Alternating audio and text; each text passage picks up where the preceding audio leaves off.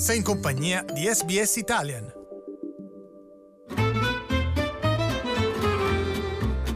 Slow Italian Fast Learning. In Gran Bretagna, il primo ministro Theresa May ha recentemente proposto che le aziende debbano rendere pubbliche le disparità retributive tra lavoratori locali e di origine straniera. La proposta è giunta a seguito di una serie di studi che hanno rivelato un significativo divario retributivo tra lavoratori di diversa estrazione etnica. Succede la stessa cosa in Australia? E, in tal caso, che cosa si sta facendo per combattere il fenomeno? La senior analyst Mayase Gere sa cosa vuol dire non essere considerati per una promozione.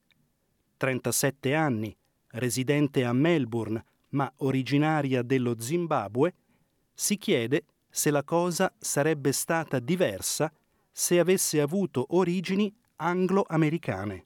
I think for a while there I actually thought maybe it's mainly because of my personality that I'm not aggressive enough. But when you start hearing stories of other women of color kind of like experiencing the same of not progressing as quickly or their salaries being disproportionate to their peers, um, then you start to realize that actually I'm not going crazy. This is not just me, other people are experiencing the same thing. Mentre si è lentamente diffusa la consapevolezza di un divario retributivo tra i generi nelle aziende e nella comunità australiana, la questione di un divario retributivo tra persone di diversa etnia non lo è. In Inghilterra, invece, i datori di lavoro potrebbero essere presto costretti a pubblicare statistiche sul divario retributivo etnico dopo che una serie di inchieste governative ha rilevato una netta distinzione nei salari tra lavoratori etnici e non etnici. In un dipartimento governativo questa differenza è risultata addirittura del 37%.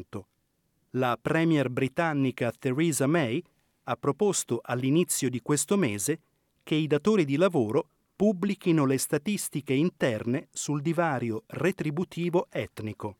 Nel Paese le aziende con 250 o più dipendenti sono già costrette a pubblicare i dati relativi al divario di retribuzione per genere.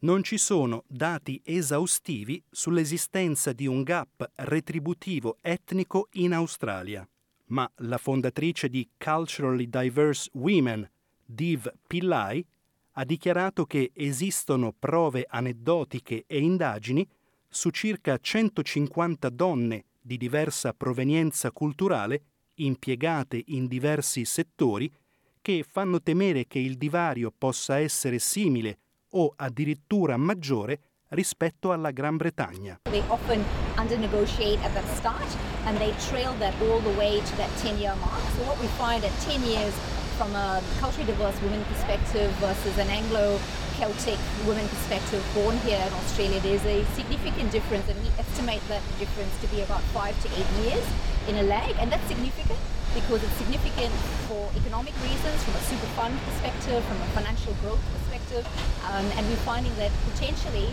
uh, culturally diverse women will have to work longer in their careers to manage their financial stability. Il nuovo commissario contro la discriminazione razziale, Chin Tan, ha rifiutato di rilasciare un commento alla SBS sulla questione del divario retributivo etnico, così come la ministra per l'occupazione e le donne Kelly O'Dwyer e il ministro degli affari multiculturali David Coleman. La deputata laburista Anne Ali, nata in Egitto prima di emigrare in Australia all'età di due anni, afferma che la raccolta dei dati sarebbe un primo passo importante. Um, I think data collection is, is, is one of the first uh, and, and most important things that we can do. Mandatory reporting or um, some form of reporting on um, on um, the, the, the uh, number of people employed uh, and the level that they're employed at. uh, and potentially even the, the, the pay gap, I think is really important. Anne Ali sostiene anche che fatti recenti come l'introduzione della mozione It's OK to be white al Senato dimostrano che l'Australia ha ancora una lunga strada da percorrere nelle questioni riguardanti la disuguaglianza.